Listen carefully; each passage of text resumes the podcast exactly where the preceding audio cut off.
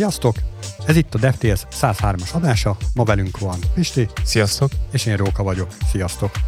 A műsor támogatója Shiva Force, ti is tudtok minket támogatni az adás URL-jének megosztásával barátaitok és vagy kollégáitok közt. Heti legfontosabb hírünk, hogy ezt már másodjára vesszük fel ezt az adást, ides tova két hét elteltével, és mire még adásba megy, az meg még egy néhány kis idő. Szóval a lényeg az, hogy amikor először felvettük, akkor egy aktuális, akkor aktuális táblázat alapján a magyarországi podcastek között a DevTales Podcast lenyomta a Szexkultúra podcastet. Ez mindenképp fontos, hogy a fejlesztők azok sokkal-sokkal előrébb jártak. Nem sokkal egyébként ilyen 40, 40 körüli helyek voltunk, de hogy ez egy pillanatkép volt, akkor a mai adásban szó lesz a 103-as adásról, Python package typoscrattingról, a TLD mintájára bekerül a JS-be a TLA, mi, micsoda, még lehet jelentkezni a legjobb cégnek, és a tech cégek lassítanak. Na, az első téma 103-as adás, most már 103. adás, azt hittem már 130 fölött vagyunk, vagy most hogy van ez? Igen, ez lenne a 140-es adás nekünk, Na de aki a 103-as adásnál jár, az a Google Chrome. Ők kiadtak 103-as verzióval böngésző, Chrome böngésző verziót. Na és mit kaptunk ebből a 103-as Chrome-ba? Kaptunk benne olyan security update-et, olyan frissítést, aminek még a leírását sem találtam meg, hogy pontosan mi az. Valami 7 pontos egyébként, tehát a CVL listán nem is olyan übergáz, de azért eléggé gáz. Igen, azért 7 az már 5 fölött, az már sose jó. Igen, igen, igen, igen. De igen, néztük, hogy van egy CV, ami valami. Tehát felvették, mint ID, de hogy mi, hogy mi az, azt nem tudjuk.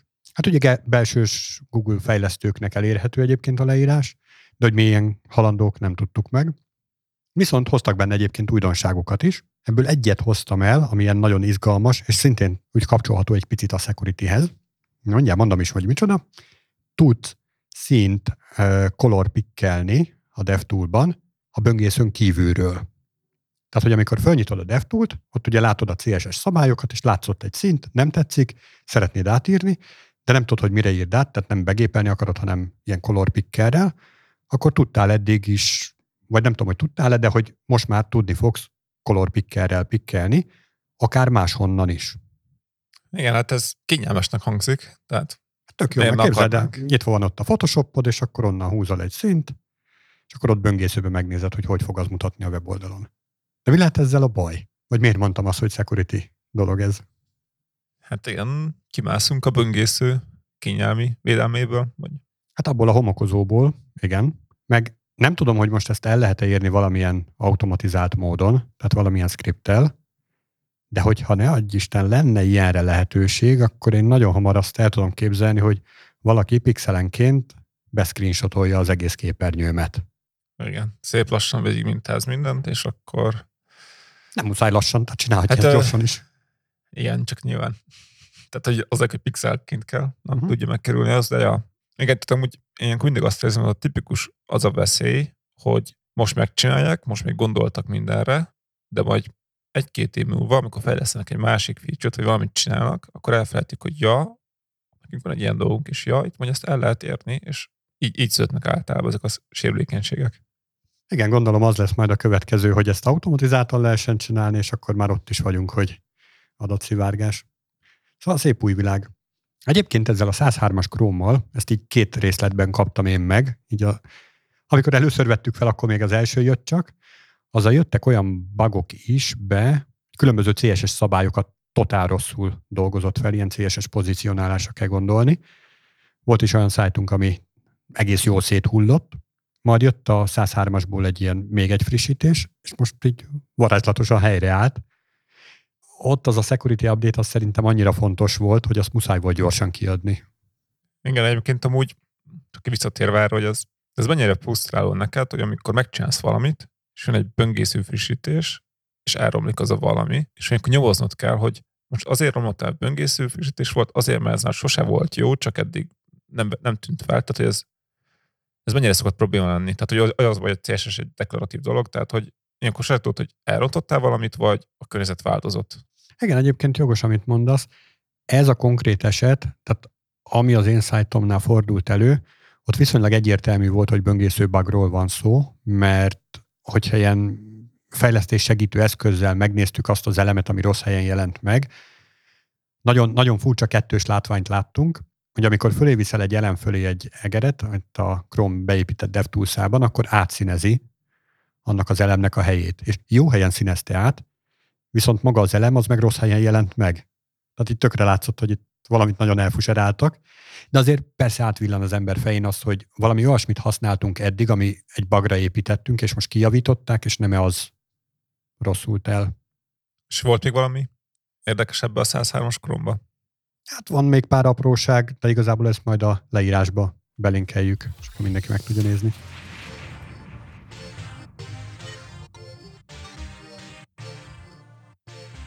Na, ha már itt beszéltünk erről, hogy milyen sérülékenység lehet meg később ebből a color pickerből, hoztam egy érdekes Pythonos támadást. Több package is, de itt példaként mondjuk a Keep package-et, Python package-et hozták fel, ami ilyen command line tool segédeszköz, csak egy ilyen historinak tudod használni. És ott volt az bizonyos verziókban, hogy typo squatting áldozatává esett. Az Ez egyik pontosan mit is jelent? Hát ez az, amikor arra épít a, a támadó, hogy a, a user, vagy a, itt ugye az, az esetben a user a felhasználót jelenti, elír valamit, és az elírást használja ki. Tehát itt például elírt egy package-et, hogy a requests helyett request-et írt be, mint függőség. Ja, tehát hogyha én Python fejlesztő vagyok, és behúzom ezt a függőséget, csak elírom a nevét, akkor áldozat leszek. Hát úgy, hogy igen, akkor az már nem az a függő, tehát hogy beírod a requestet, vagy a requests, mint S, tehát S végű package-et akartad, de elírtad, és megkapsz egy hasonló package-et, csak abban már belefejeztetek egy kis backdoor is. Áj, de szép. És akkor így ez így, tehát hogy egyszer lefejeztek, ők nem is, tehát hogy úgy, úgy szólják ezt, hogy a, az elírásba bíznak, hogy valaki elírja, és bekerül, és aztán nyilván kérdés az, hogy direkt írták el, vagy véletlenül, mert hogy... Hát, hogyha backdoor van benne, akkor... Ja, hogy a fejlesztő ő direkt Igen, tehát el. a keep-be uh-huh. ő átírta a package de miért most elírta véletlenül, vagy direkt csinálta, ilyenkor van egy jó kibújó, hogy ja, bocs, elírtam, de lehet, hogy direkt csinálta. Hát ja, itt a code review-ba lehet bízni. Ami nekem ezzel kapcsolatban eszembe jutott, az az, hogy egy-egy ilyen csomagnál felszokták azt tüntetni, hogy kik azok, akik ezt a csomagot használják. Mondjuk messzebbről jövünk, tehát hogyha én egy ö, valamilyen szoftvert fejlesztő cég vagyok, akkor én tökre szeretném föltenni azoknak a partnereimnek a listáját, már csak ilyen büszkeségből is, hogy akkor nekik is én szállítottam, meg nekik is, meg nekik is, és akkor ott van egy ilyen lista. Na ugyanezt kell elképzelni ilyen csomagnál is, hogy itt az én csomagom, ami tud valamit csinálni, és ABC másik projekt is ezt a csomagot használja. És hogy miért lehet ez gáz? Ez azért lehet gáz, mert hogyha kiderül egy ilyen, ilyen gonosz kódról, hogy akkor van benne egy backdoor, akkor csak fölmegyek ennek a oldalára, megnézem, hogy kik használják, és már megyek is oda kihasználni a, a backdoor-t. Hát igen. Ö, egyik oldal viszont tökre érthető, hogyha valaki csinál valamit, és azt használják máshol, akkor büszke rá meg akarja így promotálni magát. De igen, ez egy megkönnyíti gyakorlatilag a támadók dolgát, hogy már csak meg csak kell keresnie, hogy hol van, hol használják, mert hogy felkínálja ezt az adatot ingyen. Hát ja, megint szembe megy a bizalom a biztonsággal. De nagyon szép. Tudunk ezzel kapcsolatban esetleg tanácsot adni a hallgatóknak?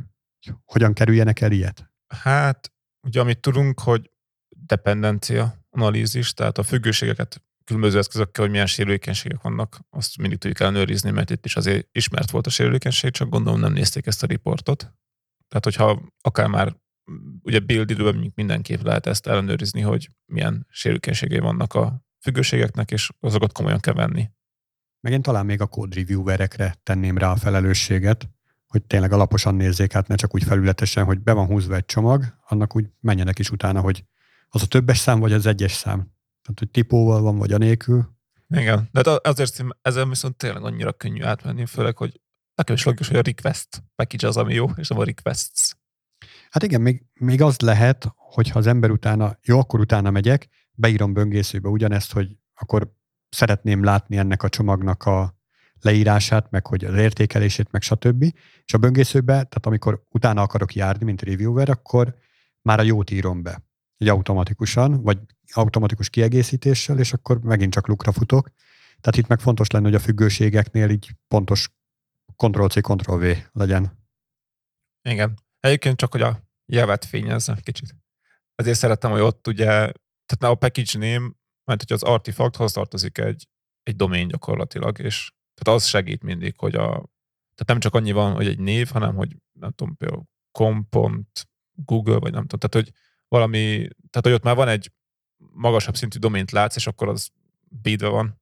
És hogyha az a doménben van a tipó, ahogy ezt szokták egyébként phishingnél is, tehát hogy mit tudom, van a, a superbank.com, és akkor valaki csak megcserél benne két betűt, hogy suprebank.com.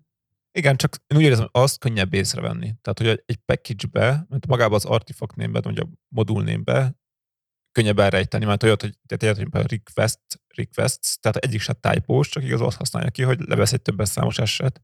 Mm. Ott viszont fönn már úgy érzem egy kicsit nehezebb, mert ott tehát, hogy általában ott már ilyen cégnevek, vagy ilyesmik szerepelnek, amik úgy, én úgy érzem, hogy az talán jobb, de nem tudom, tehát én mondjuk biztos, hogyha valaki arra menne rá, hogy beregisztrál egy ilyen domént, az úgy nem engedném. Ja, hát lényeg az, hogy nagyon nagy figyelemmel kell lenni az ilyen függőségek ellenőrzésénél, úgyhogy reviewerek gatyát föl.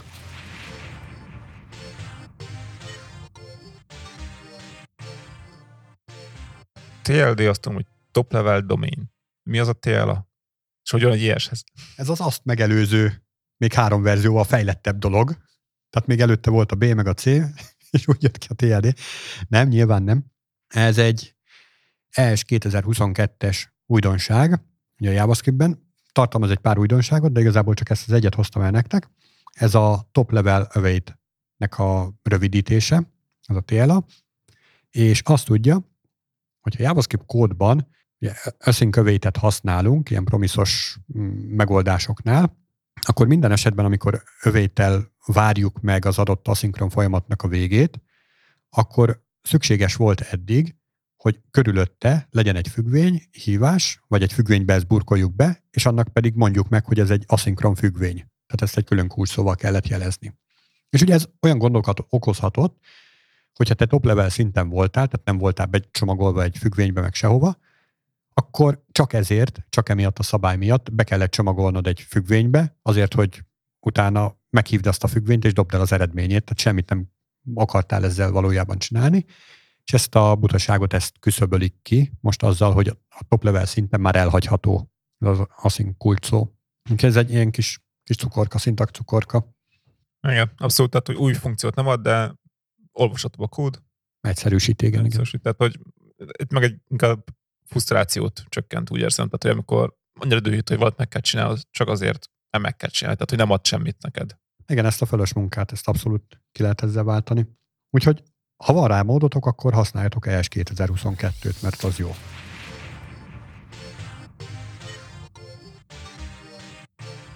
Hé, Róka, mi, micsoda? Na hát igen, amikor itt megláttam ezt a adásmenetben ezt a kis apró kártyát, akkor így most erősen elgondolkodtam, mert egy két hét távlatából már elég nehéz volt felidéznem. Aztán gyorsan összeszedtük. Szóval, amikor használunk valamilyen third party dolgot, igazából most tök mindegy, hogy akár egy third party libet, akár egy, egy szervert, akár egy adatbe, tehát bármit, amit nem mi írtunk a saját két kezünkkel, hanem mások megírtak, akkor ezek között gyakorlatilag a legtöbb el szokta magáról mondani, hogy ő egyébként micsoda. Tehát amikor megszólítod, akkor ő válaszol is arra a kérdésre, és mellesleg elmondja, hogy oké, okay, én egy, nem tudom, egy SSH kapcsolat vagyok, jó, jó, én egy MySQL connection vagyok, én egy, nem tudom, egy Nginx szerver vagyok, én egy, nem tudom, egy jQuery lib vagyok, JavaScript-es lib, én egy bootstrap CSS vagyok, és ott vannak benne. És hogy miért hoztam ezt? Mert gyakorlatilag, hogyha valamilyen problémánk adódhat így az interneten, ilyen biztonsági szempontból, akkor az abból adódik, hogy jön egy támadó, és akkor azzal kezdi, hogy körülnéz. És akkor bekopog ide-oda, és akkor mindenki elmondja magáról, hogy csókolom, én egy, nem tudom, apacs szerver vagyok, jaj, de jó, akkor ezt fölírom magamnak, hogy itt egy apacs szerver, és akkor már céltudatosan apacs sérülékenységeket fogok keresni. Mit gondolsz erről, István? Jó van ez így? Hát egyik oldalról amúgy sokszor tök hasznos, hogy látod, hogy kiválaszol van, amikor nem triviális tényleg, hogy most van egy szerver, válaszold, hogy most ez melyik szerver. Tehát, hogy nekem, mint fejlesztőnek ez információ, hogy ja, ott van egy, egy Apache proxy, és akkor ő válaszolt. Az, hogy a verziót miért adják ki szinte mindig, azt sosem fogom megérteni. Mert hogy oké, hogy hasznos info, de ez tényleg aztán konkrétan üsd be a verziót a sérülékenységi táblázatba, és akkor ott meg is kapod összes létező sérülékenységet ez a verzió. Az, miért akarjuk ennyire megkönnyíteni a támadók dolgát, az, az rejtély. Nem tudom. De az is nekem mindig fura, hogy például egy telneten ráhívjuk egy MySQL szerver, és jaj, én egy MySQL szerver vagyok, elmondja. Tehát, hogy tényleg el kell mondani, mert hogy lehet, hogy van valami handshake, vagy valami, de nem hiszem, hogy kötelező lenne, hogy azt így. Tehát, hogy miért kell elmondani, miért nem az, hogy valaki köszönjön be, hogy ki vagy te, vagy mit akarsz, és utána viszont mondja, jó, oké, én vagyok az. Tehát, hogy legalább ennyivel nehezítsük meg a támadást. Tehát az sem egyes védelem, de azért mégiscsak. Az első, amit mondtál, az egyébként egy tök jó indok, hogy így fejlesztési fázisban szeretném feltérképezni azt az infrát, ami éppen én fogok majd csücsülni, és akkor így bekopogok. De tök jó lenne tényleg, hogyha ezek dedikált végponton lennének, mert akkor utána az tök jól letiltható. Viszont ugye nem csak ilyen, ilyen szerver szolgáltatások vannak, hanem adott esetben mondjuk ilyen kliens oldali statik állományokba bele van bildelve. Hogy jó, jó, én egy, nem tudom, Angular ES 1.6 vagyok, és már rohadt rég elavultam, és tele vagyok mindenféle sérülékenységgel. Tehát azt például ki sem tudod ilyen hálózati szabályjal nagyon szűrni. Ő itt hogyan van? Bele, igen, hát hogy igen, mondjuk ott van a fájlnémben, vagy mire gondolsz? Hát akár a fájlnémben is, vagy komment formájában, ugye a licensz mellett, Aha. hogy akkor én egy ilyen-olyan verziós vagyok, ez a szerzőm, és akkor itt a licenszem. Hát ez ilyen szolgáltatás névre talán az jutott most így hirtelen eszembe, hogy mondjon egy UID-t, ami a belső üzemeltetőknek megvan listába, hogy akkor ez a szerver ezt az UID-t mondja. És hogyha így bekapaszd hozzá, hogy ki vagy, mond egy ilyen krix kraxot, megnézed a táblázatba, és akkor tudod, hogy kivel beszélsz. Viszont egy támadó azt nem fogja tudni, mert ő neki nincs meg ez a táblázat. Hát igen. Cserébe azért egy elég komoly kényelmévesztés, úgy érzem. Tehát amikor főleg az van, hogy valaki dolgozik egy idegen környezeten, kitelepített egy alkalmazást, és hogy nem válaszol az alkalmazás, és akkor megnézi, hogy de viszont a porton figyel valaki, de akkor biztos nem az ő alkalmazása lehet, ő valaki más van, és egy proxin keresztül, és akkor ez így kinyomozni innen, hogy most mi a baj, azt így megnehezíti. Meg hogyha valaki, mint tudom, egy új ember becsatlakozik, és Hát ott akkor közkézen forog az a táblázat, amiben beírták, hogy a, az egyes ID az a ilyen proxy, a kettes ID az olyan szerver, a hármas ID meg amolyan adatbázis, stb. stb. És amikor így bekopogtál, válaszol neked, jó, jó, én vagyok a kettes. Ja, hát persze a kettes, hát a kettessel nem beszélünk, akkor az nem az én alkalmazásom. Hát igen, ez egy ötlet, de... Nem tudom, én ezeknek a gyártóknak tényleg azt tudnám én is tanácsolni, amit te is mondtál, hogy hagyjuk ezt a hülyeséget a fenébe. Tehát, hogy ne, ne szövegeljenek így defaultból. Igen, tehát az tudod, hogy igazából kérni se kell nagyon. Tehát ő gyakorlatilag hozzászólszám mondja, tehát hogy nem is kiélet külön a verziót, vagy ő mondja, ja, én nézé vagyok. Apache, nem tudom, hogy Sőt, sok esetben még olyan is van, hogy nem is tudod ezt letiltani. Vagy, vagy csak nagyon macerásan. Igen, tehát valami tűzfalal általában. Tehát nem is az, hogy letiltod, hanem elrejted. Igen.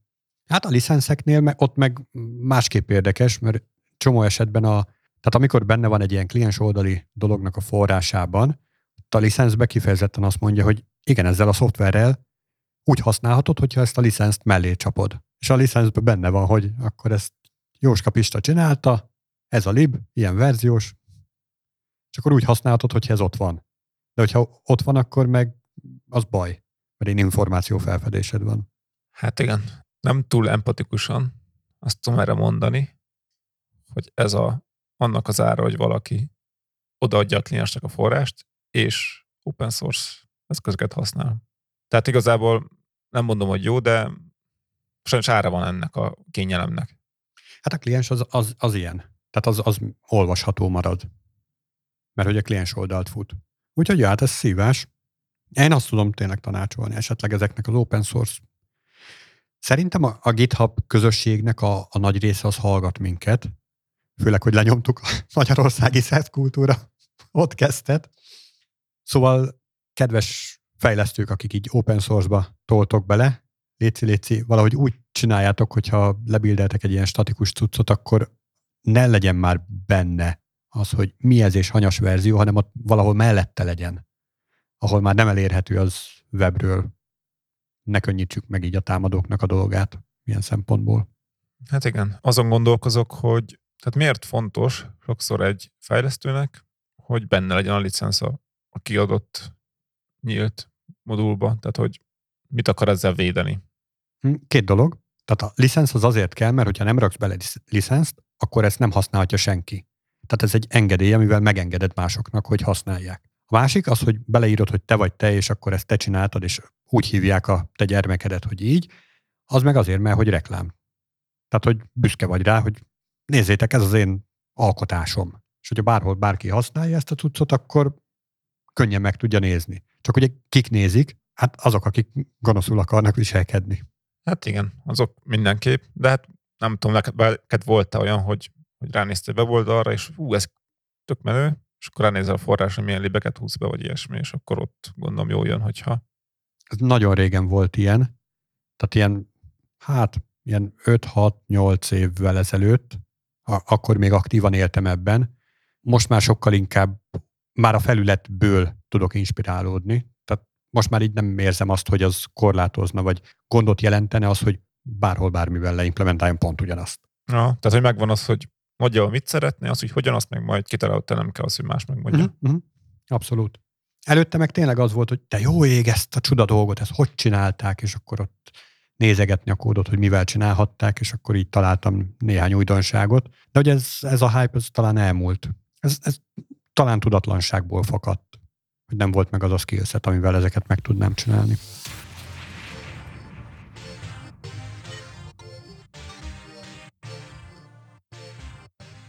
Én is hoztam egy érdekes témát. Külföldi hallgatóink figyelmébe ajánlanánk, hogy akik Amerikában, Angliában, Svédországban, Németországban, Ausztráliában vagy Új-Zélandon vagy ilyen cégeknek dolgoznak, tehát az ilyen székhelyű cégeknek dolgoznak, még lehet jelentkezni a, a legjobb munkahely címére. Ezt május 31-én indult ez a jelentkezés vagy szavazás, és akkor több kategóriában lehet jelentkezni a cégeknek, ezzel is bizonyít, hogy tök jó helyen dolgoztok. Tök jó. Ö, hogy vannak ezek a kategóriák szétosztva? Méret alapján vannak a nagy cégek, az 5000 főnél többen dolgozók, 5000 vagy 5000-nél többen dolgoznak, közepes az 1001-től 4999 alkalmazottig, illetve a kis cégek, akik 1000 vagy annál kevesebb alkalmazottal rendelkeznek.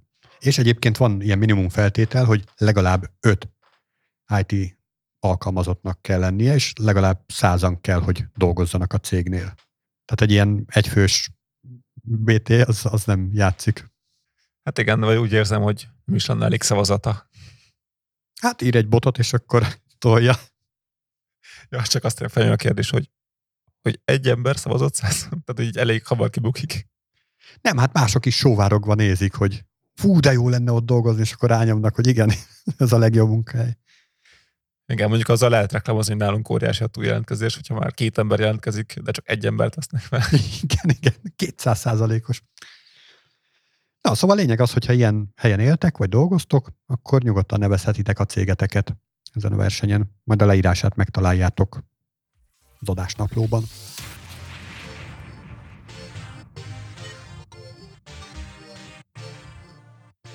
Hoztál egy viszonylag aktuális témát, benyomták a féket ezek a tech cégek.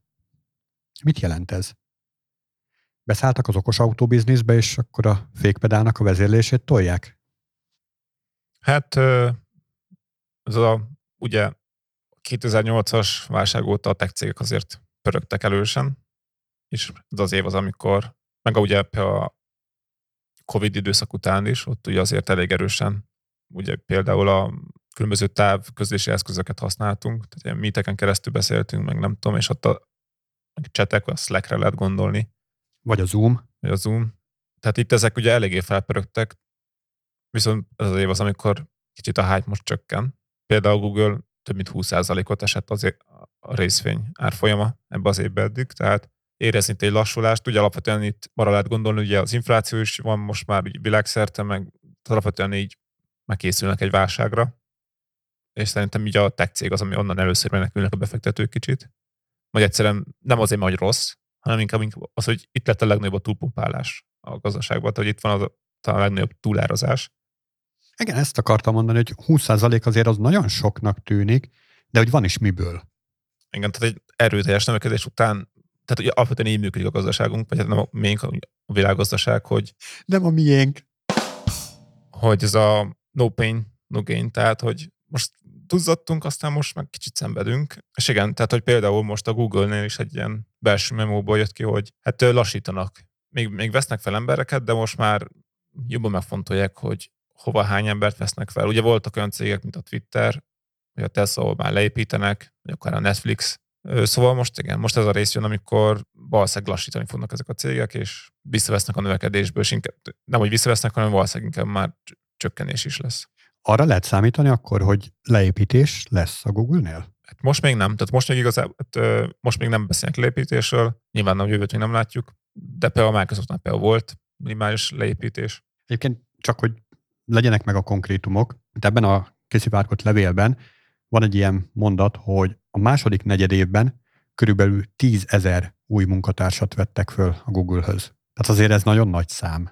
Minden esetre nekem azért volt érdekes az hogy, hogy fura látni, hogy így ugye most még olyan nagy gazdasági válság nincs, vagy semmi ilyesmi, de már úgy előre készülnek a cégek, nagyobb cégek. Tehát ez tényleg úgy mindent így hallani.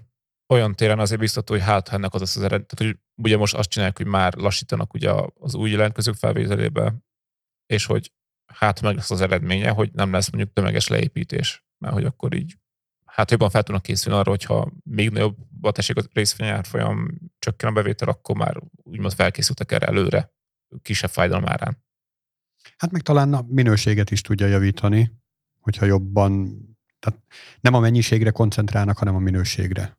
Hát igen, de nem tudom, mennyire lesz az az innováció kárára. Tehát ilyenkor már viszont jobban rámennek arra, hogy a biztosra menjenek. Tehát, hogyha kevesebb ember is van, meg nagyobb a bizonytalanság, akkor, akkor olyan dolgokra fókuszálnak, ami, ami biztos működik. Igen, jogos, ez is benne van. Hát ja. De a biztosban talán jobb minőséget eredményezhet, hogy oké, akkor ezt már biztosan tudjuk, ezt akarjuk, és akkor ezt csináljuk jól, szemben azzal, hogy bepróbálkozunk ilyen még 50 féle PET projektre. Hát igen, de ez is egy ilyen ciklus igazából ilyenkor. Uh-huh, abszolút. Hát mi is a ciklusunk végére értünk, úgyhogy kilépünk belőle. Ennyi fért bele a mai adásba. Így a nagy toplista felbuzdulásban arra szeretnék biztatni mindenkit, hogyha van lehetősége, akkor írjon értékelést nekünk a mindenféle podcast platformon, iratkozzatok fel ránk, nyomjátok meg a csengőt, hagyjatok kommentet, lájkoljatok. Hol? A Facebookon, Slacken, Youtube-on, Twitteren, Spotify-on, Apple Podcast-en, Google Podcast-en, Instán, Castboxon, RSS-ben, TikTokon, Whatsappon, e-mailben, és az utcán. És húzatok jobbra minket Tinderen. Hívjatok minket Viberen. Írjatok nekünk Snapchaten. Sziasztok! Sziasztok!